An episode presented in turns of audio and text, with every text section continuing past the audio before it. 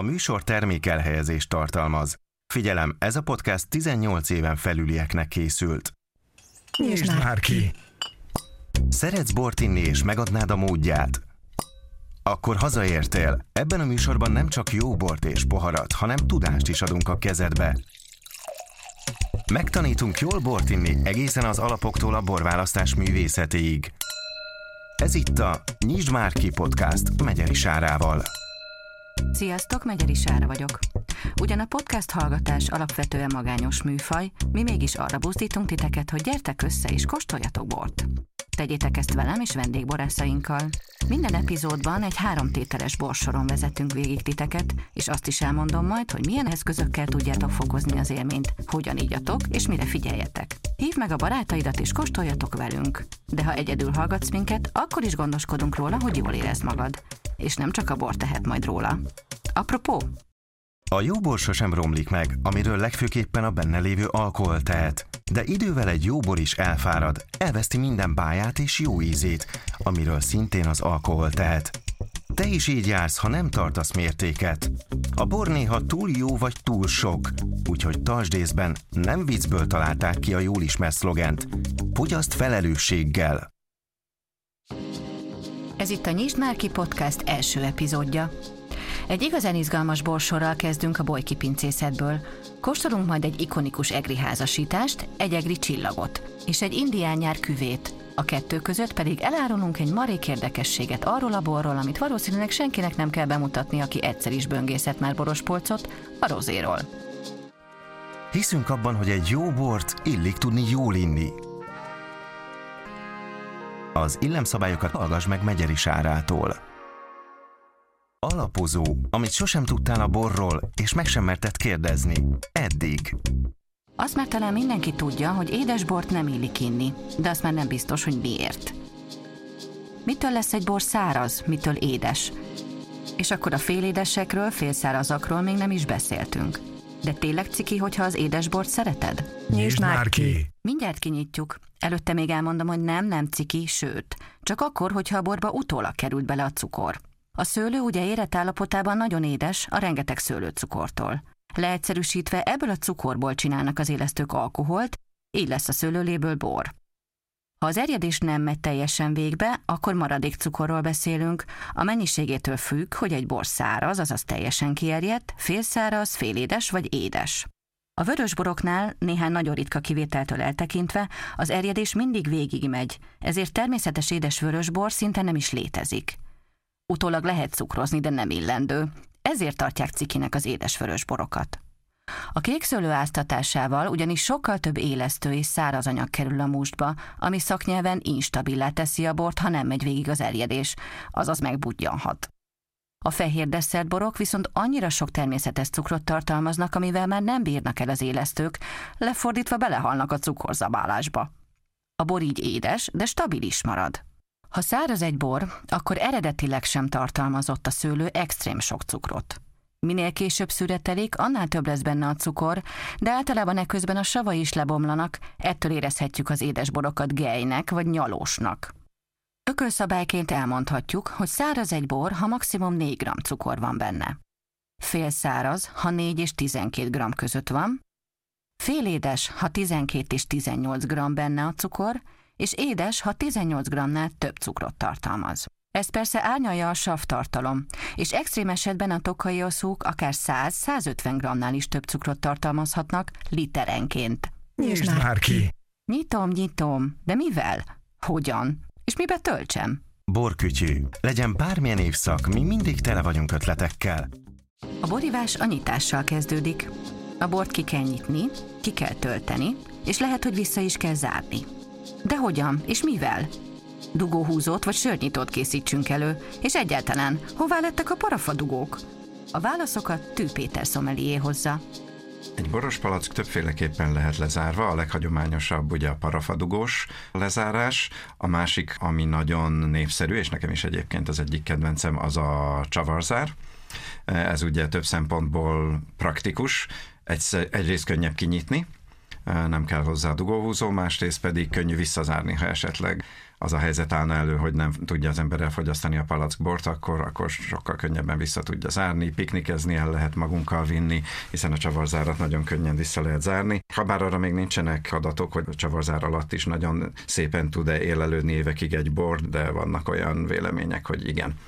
Ezen kívül van még üvegdugó, ami igazság szerint sok minőségi borászat nagyon szereti, Ausztriában nagyon népszerű például.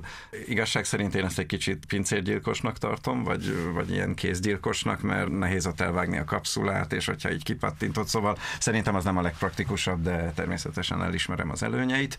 Ezen kívül még a parafadugónak az egyik mellékvágánya ugye a diam, vagy mitik diam dugó, ami szintén parafából van, csak ilyen homokszemcsényi granulátumokból, és azt tulajdonképpen újra összeragasztják, de előtte fertőtlenítik, tehát nincsen dugószag vagy dugóbetegség, és sokkal higiénikusabb ilyen szempontból. A koronazár, vagy más néven sörös kupak sokakat elriaszt, de sokan hisznek is benne, és erre is van már egyre több példa, hogy az alatt is nagyon szépen érlelődik a bor, és nagyon, nagyon szépen változik, és egyre komplexebb lesz. Nem utolsó sorban ugye a híres sampányokat is évekig koronazár alatt érlelik a degorzsálás előtt, úgyhogy a koronazáronnak abszolút van létjogosultsága a borok lezárásánál, hogyha kibontja az ember és látja, hogy, hogy mondjuk Mirinda felirat van a kupak belsején, ahogy ez az egyetemen azért előfordult velünk, akkor, akkor kicsit elkezdhet gyanakodni, de amúgy, amúgy a koronazár abszolút az egyik minőségi bor lezárási mód. Milyen dugóhúzót a legkönnyebb használni? Hát azt nem tudom, hogy melyiket a legkönnyebb. Gondolom azt a táncoló figurára hasonlító, amit minden boltban, még élelmiszer, nagyobb élelmiszerboltokban is lehet venni, azt a legkönnyebb. Habár ugye sokan elfelejtik, hogy azon nincsen ez a kis penge, ami a drekón, tehát a pincérek és szomeliék által használt bornyitó eszközön van, pedig ugye a fóliát azt ugye át kell először vágni szépen, hogy egyrészt jól is nézzen ki, másrészt pedig ugye, hogy ne vágja el a kezünket. Ennél a T-betűste táncolós bácsinál ugye nincsen, hanem a legtöbben a, a kapszulával együtt nyitják és akkor az csúnyán is néz ki, és önteni sem lehet belőle olyan szépen. Mitől lesz jó egy dugóhúzó? Strapabíró, és megvan rajta ez a kettő mm, legfontosabb dolog, ugye, amit említettem, egyrészt ez a kis penge, amivel el tudjuk vágni a kapszulát szépen a palack nyaka alatt, a másik pedig, hogy van rajta ez a csavar alakú ami tulajdonképpen a dugóhúz, amit szépen belecsavarunk a dugóba, és utána van az a kis kallantyú, amit beakasztunk, és akkor két fázisban nagyon szépen ki tudjuk nyitni egy kis pukkanással, vagy minimális pukkanással a palackot. Nyisd már ki! Bortérkép. Feltesszük a borodat a térképre. Az Egri borvidék az egyik leghíresebb és leglátogatottabb magyar borvidékünk. A várost magát sokak nem is a borok miatt keresik fel, hanem az egyéb történelmi és kulturális emlék miatt, de ha már ott vannak, bort is kóstolnak. Bojki János nem sokaknak kell bemutatni, mert nagyon jellegzetes arca a borvidéknek, meg az Egerfestnek, meg általában úgy mindennek, és a polcokról is folyamatosan ugranak le a palackjai, mert hogy annyira jellegzetesek a címkék. Szia, Jani! Szia! Kezdjük a borvidékkel szerintem, mert az a legegyszerűbb, hogyha rajtad keresztül mutatjuk be az egri borvidéket. Mekkora mérpontot, hol helyezkedik el, és milyen borfajtáitok vannak? Ez lesz a leghosszabb.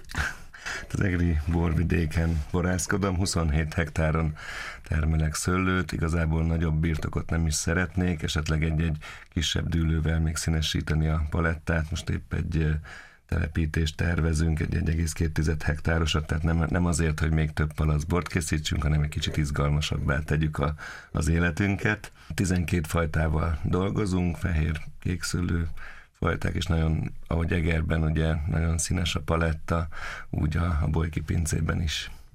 Miért van ez, hogy Egerben ennyiféle szőlőfajtával foglalkoztok? Talán még a Mátra ilyen Magyarországon, de hogyha elkezdem kezdenem hasból sorolni a szőlőfajtákat, akkor egyszer csak így megfulladnék bele. Hát én nem, nem is tudnám szerintem én sem felsorolni, mert 50 féle szőlőt lehet termelni, és lehet mondjuk így borba beletenni, és tényleg ezt nem is, nem is tudom, hogy ki tudná ezt felsorolni, szerintem nincs is olyan, aki hibátlanul fel tudná sorolni. Hát ezt örököltük. Tehát gondolom hogy a TSZ-esítés előtt eh, akkor több fehér volt, kevesebb volt a vörös, aztán a TSZ-esítés során nagyobb igény volt a, a, a vörös borra, gondolok itt az orosz exportra, aztán most eh, milyen 40 fehér, 60 kékszőlő körülbelül az arány, és, és most azt kezdem észrevenni, hogy egyre nagyobb igény van, egyre nagyobb érdeklődés van a fehér fajtákra. Hogy határoznád meg a borvidék éghajlatát? Mert gondolom ennek is köszönhető, hogy mind a fehér borok, mind a kék szőlők jól érzik magukat. Az egri borvidék a minőségi szőlőtermelésnek az északi határán van, ettől északabbra is termelnek szőlőt, de azt nem gondolnám, hogy az igazán minőségi. Nagyon jól érzi magát a fehér és a kék szőlő is.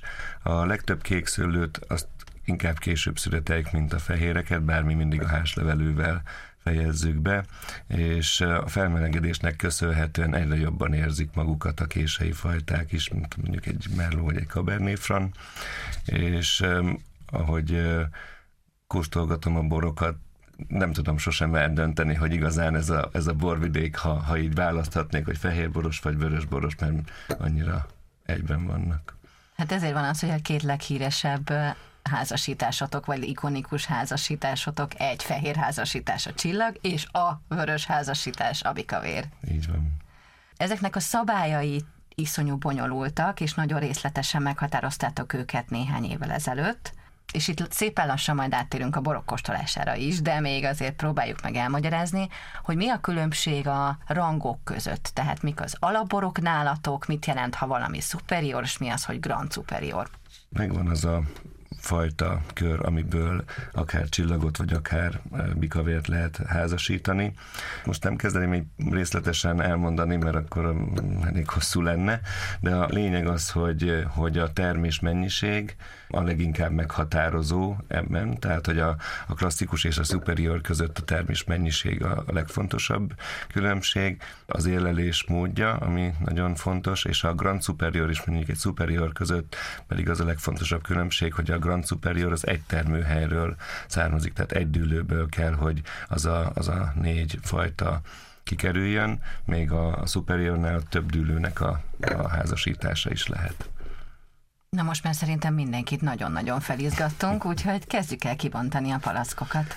Az első, ha már beszéltünk itt a, az egri házasításról, egy egri csillag, ez a 20-as évjárat, mindig március 15-én kerülhet forgalomba az előző évjáratú egri csillag, és hát olyankorra mindig elfogy, tehát Ilyenkor már nagyon várjuk, hogy, hogy már kikerülhessen a polcokra az új, vagy a asztalokra kerülhessen. Egy királylánk a házlevelű Sauvignonban Rainer Riesling házasítás, négy fajtából, minimum négy fajtából kell készíteni, és hát azért nem a legkönnyebb klasszikus csillag, tehát ez akár már, már a superior kategóriába is elmenne, de, de Nekem ez szokott egyébként a csillagokkal általában a bajom lenni, hogy amikor leveszem a polcról, akkor még nem derül ki, hogy, hogy mégis mire számít, csak egy nagyon könnyű, fűszeres, gyümölcsös fehér borra, amit akár fröccsnek is el lehet rontani, vagy már egy komolyabb összetett dologra, vagy akár, akár egy maradék cukros, nagy, nagy, nagy, hosszú érlelésre szánt fehér borra. Ez ez a, szerintem a klasszikus és a superior határán van, ahogy mondtam is, és azért gondolom így, mert, mert ez még fröccsnek is kiváló, de akár egy halétel mellé is már el tudom képzelni, tehát azt is meg tudja támogatni, tehát egy, egy jól az téket, vagy nem is tudom, eh, mit, mit el tudnék képzelni így eh, hozzá, mert azért olyan beltartalma van, tehát Annyira gazdag az íze, bocsánat, csak közben nyeldekelek, nyeldekelnem kell folyamatosan a savtartalma miatt, ami nekem borzasztóan tetszik. Tele van mindenféle olyan gyümölcsökkel, amiket szerintem fölösleges felsorolni, mert úgyis a hallgatók maguk fogják meghatározni, hogy ők mi mindenre asszociálnak belőle, meg mi mindent halúznak bele, mint amit szerintem bele lehet egy borba, bár legalábbis én úgy vagyok vele, hogy mihelyt valaki kimond egy gyümölcsöt, azonnal megérzem a pohárban, ha benne van, hanem Viszont nagyon-nagyon tetszik a struktúrája. Tehát nagyon könnyű inni, de úgy ér, érzed, hogy élsz. Igen, van, van benne tartalom, ez biztos, tehát van eleje, közepe, vége, és olyan nagyon hosszú lecsengés, és, tényleg a, a nyárbora lehet. Délutáni, késő délutáni bor, mert azért ütős. Én egyáltalán nem érzem ütősnek egyébként, tehát sehol nem lók ki belőle az alkoholtartalma, és nem is néztem meg a palackot. Hát 13 fél az alkoholtartalom, ami... Tehát hát amikor, ez egy combosabb, igen. igen. amikor már, már úgy borozgat az ember, érdekes ez számomra, hogyha mondjuk 12 fél alkoholú bort iszok, akkor abból hát akár még két palack is lecsúszik, de ha, ha már, már, már így 13 vagy a fölött, akkor már úgy, úgy jobban. De még nem nagy különbség jobban fejbe száll. De ez, ez tényleg nagyon érdekes, mert ugye Magyarországon azt szoktuk mondani, hogy ilyen 14-14 feles borok, ezek nyilván nagy vörös házasításokról beszélünk, azoknak lehet ekkora alkoholtartalma, és ezek azok, amik még úgy mindenféle erőfeszítés nélkül meg tudnak születni, és nem kell spéciélesztőket használni hozzájuk, de már azok is ilyen egészen brutálisak. Tehát ahhoz képest, hogy egyébként mennyi, nem tudom, spiritet, meg égetett ezt fogyaszt a magyar, ehhez képest a 14 feles alkohol, vagy alkoholú vörös borok iszonyúan fejbe tudnak vágni minket. Tehát, hogy nagyon furcsa, vagy fu- érdekesnek találhatja mindenki, hogy tényleg egy-két alkoholfok mennyit számít a, a, a borok tekintetében. Mondom, én ezt egyáltalán nem tippeltem volna 13 félnek, hogyha nagyon gratulálok, mert annyira, annyira gazdag mellette, hogy minden, minden más eltakarja, de kedves hallgatók, óvatosan vele, ezek szerint akkor a délutáni órákban legalábbis. Ne ezt nyissátok ki az ebédhez. Hanem nyissátok ki mondjuk a rozét. Igen. Mert hogy egyébként szerintünk úgy szép az élet, vagy úgy lenne szép az élet, csak ez Magyarországon nagyon ritkán megvalósítható, hogy mint ahogy mondjuk az olaszoknál, meg a franciáknál, úgy a, az ebédhez is kibont az ember egy bort, és kitölti belőle azt a fél poharat, vagy egy poharat, és utána sokkal boldogabban indul a délutáni műszak.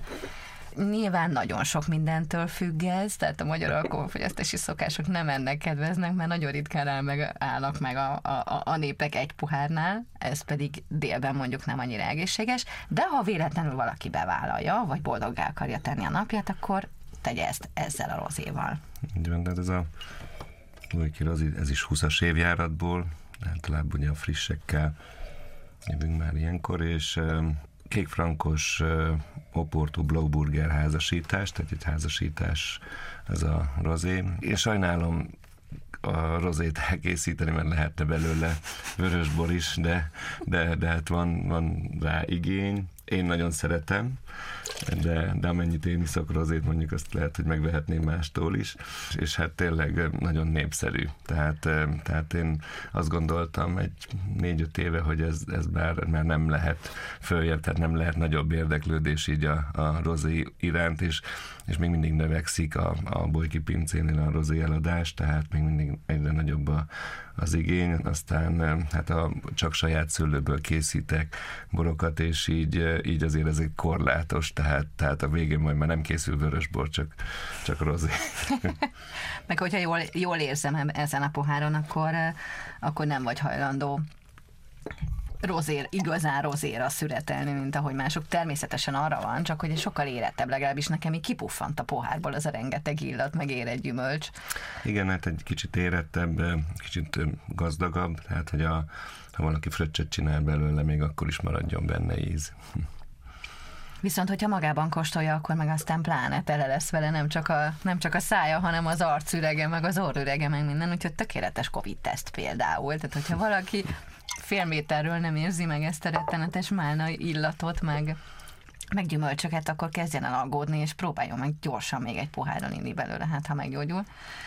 És uh, uh, ugyanazt tartom róla, hogy nagyon-nagyon szépek a savai, Ugye amikor rozéra szürettelnek borászok, akkor azért fordítsuk le a hallgatóknak, hogy ez azt jelenti, hogy nem teljes érettségben szedik a szőlőt, illetve teljes érettségben, de még azelőtt, mielőtt igazán combos vörösbor készülhetne belőle, mert a rozénak ez a stílusa, és ez áll jól. És amikor azt mondtuk, hogy, hogy te ezen belül is inkább az érett kategóriájú rozékat kedveled, vagy azt szereted elkészíteni, mert fáj a szíved, hogy le kell szedni előtte a kék szőlőket, még mielőtt azok mindent magukba gyűjtenének, ettől lesz ennek ennyire sok íze. Igen, meg itt azért, ha valaki könnyű rozét készít, akkor termel 200-250 mázsát is egy hektáron.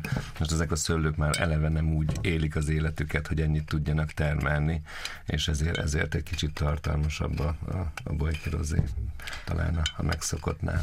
Közben elkezdtem eh, farigcsálni a kapszuláját az indián nyárnak, Mondtad, hogy eh, beszéltünk persze bikavérről, de inkább egy másik házasítást hoztál, ami nem klasszikus bikavér.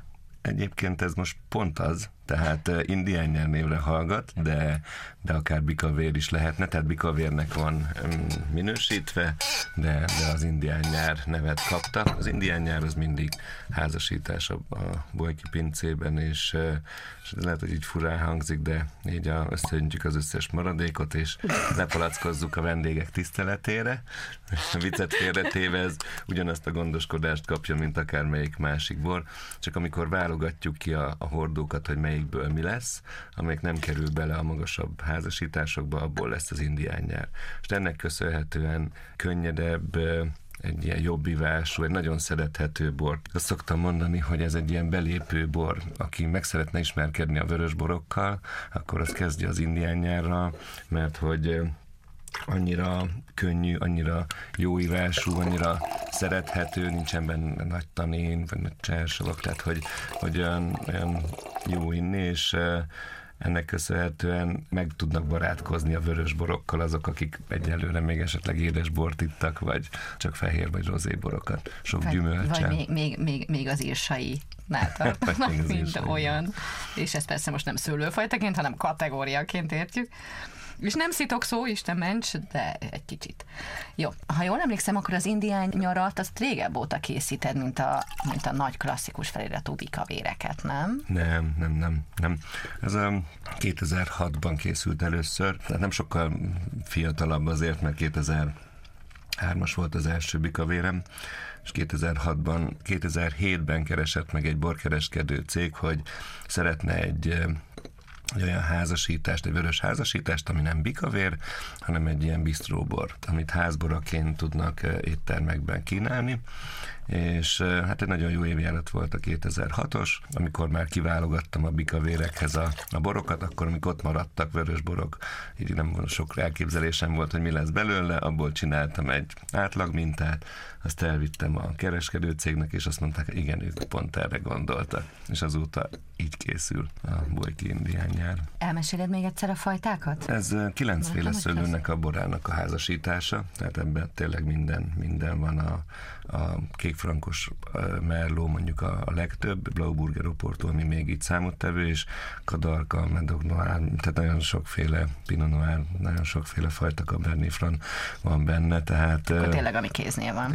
igen, igen, igen, igen. Hát ugye sok hordóból belekerül, lehet, lehet, hogy csak egy fél százalék, de, de akkor is ott van, és ettől, ennek köszönhetően izgalmas, ennek köszönhetően sokféle illatíz van benne, sok gyümölcs, és egy tényleg jó ivású bor, amit Olaszországban ilyen, ilyen könnyű vörös borokat még akár hidegen nyáron szomjoltónak is ugyanúgy isznak az emberek. Hát meg például hamburger mellé nyilván nem kér ki az ember egy fehér fröccsöt, hanem mondjuk inkább ezt, amikor nagy nyaralás van.